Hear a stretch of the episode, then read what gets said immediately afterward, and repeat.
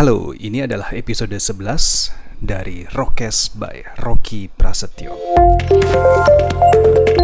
Episode ke-11 menerima tantangan 30 hari bersuara dari The Podcaster ID. Wah, tema kali ini adalah di persimpangan. Menarik kalau membicarakan masalah di persimpangan ini, alasannya adalah setiap orang pasti akan menemui pada saat kapan kita bingung banget menentukan pilihan mau ke kanan, mau ke kiri, mau lurus atau mundur ke belakang. Ibaratnya itu di persimpangan jalan begitu ya. Nah, konteks yang ingin uh, saya bagi di kesempatan episode ke-11 di persimpangan ini adalah ketika mentok, merasa mentok gitu ya, merasa gagasan yang sedang kita tunggu-tunggu ketika ingin membuat sebuah karya kreatif, tiba-tiba lost gitu aja, hilang. Ya, uh, sekali lagi ini sebenarnya saya bicara mengenai hal yang uh, kekuatan saya pikir satu-satunya kekuatan yang ada dalam kendali kita yaitu kemampuan berpikir kita karena uh, saya percaya dan juga kebetulan saya juga mempelajari stoa atau stoik filsafat stoikisme bahwa ada banyak hal yang bisa kita kendalikan atau yang di luar kendali kita.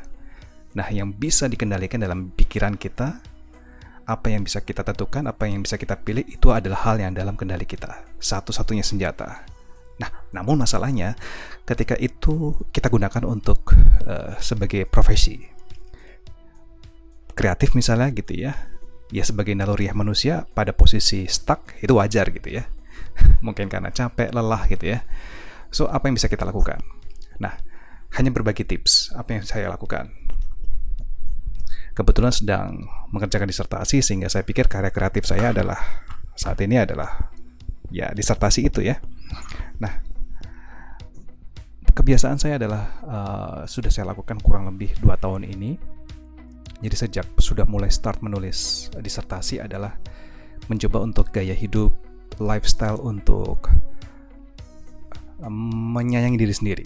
Mulai dengan olahraga Uh, kebetulan ini saya rekam setelah jalan pagi, lari pagi, jogging, putar komplek dua kali, lumayan keluar keringat gitu ya. Nah itu yang saya lakukan.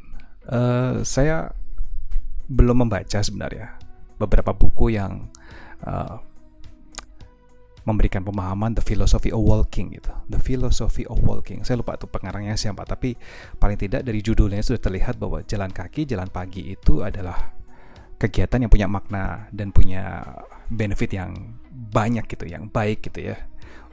Nah, saya juga merasakan itu. Ada banyak yang bisa saya lakukan ketika jalan pagi, lari pagi gitu ya.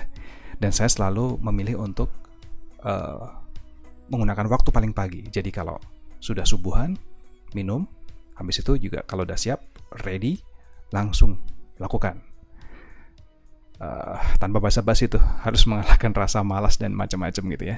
Tapi itu yang saya lakukan. Meditasi pagi jalan pagi gitu ya. Jadi saya anggap meditasi sebenarnya jalan kaki itu. Meditasi bergerak, meditasi aktif. Karena sambil jalan pagi, uh, sambil merenungi, kebetulan mungkin bisa ditambah dengan mendengarkan musik, mendengarkan podcast yang inspiratif gitu ya. Nah itu saya lakukan dan ternyata juga berdampak dengan semangat yang nantinya akan saya gunakan untuk aktivitas di siang hari hingga malam hari. Nah, itu satu poin. Jadi uh, menggunakan aktivitas pagi. Selain itu juga tidur. Ini tips berikutnya nih ya. Tidur, istirahat. Nggak ada yang lain deh. Jangan paksakan diri. Dan ini juga punya manfaat besar ketika kita mengistirahatkan. Istirahat, meskipun hanya sekedar 2-3 menit, 4 menit, 5 menit, misalnya begini ketika saya melakukan aktivitas pagi, biasanya saya juga ada morning show-nya. Biasanya morning show itu urusan rumah deh, mulai beres-beres, bantu istri gitu ya, beresin. Kebetulan ini kan lagi work from home, school from home, sehingga mendampingi anak sekolah juga gitu ya. Setelah itu saya biasakan untuk istirahat. Jadi jam 10 pagi itu sebelum saya melakukan aktivitas uh, work from home, mengerjakan disertasi, membaca dan segala macam, saya istirahat. Ya merem bentar lah sekitar 5 menit 10 menit. Tapi setelah itu saya fresh kembali lebih cepat freshnya. Nah itulah akhirnya saya yakini bahwa dua aktivitas yang lebih sifatnya fisik dan menyayangi diri sendiri membantu kita untuk menyelesaikan masalah kita di persimpangan. Lebih mudah. Uh, selain tentu saja kita beribadah ya sehingga kita ketemu dengan per, di persimpangan uh, seperti gagasan kok di mana nih ide ya, di mana kreativitas saya, uh, saya lebih memilih itu. Bahkan ini juga berdampak kepada kesehatan kan, yang saya anggap itu adalah bonus. Mungkin itu saja. Ada dua tips ya. Sebenarnya banyak sebenarnya kalau kita menemui persimpangan, apalagi kalau dikaitkan dengan konteks kreativitas. Bagaimana kita bisa mendapatkan atau faktor-faktor yang mendorong kreativitas, tapi mungkin akan saya bagi di di episode lain. Uh, saya anggap dua kegiatan tadi uh, olahraga, ya, jalan kaki, kemudian tidur adalah aktivitas menyayangi diri sendiri yang ternyata secara nggak langsung berdampak dalam memudahkan kita ketika menemui di persimpangan. Oke, semoga bermanfaat meskipun kecil, meskipun sedikit, ya bentuknya kayak atom dari sekian menit yang teman-teman dengarkan, tapi semoga bermanfaat.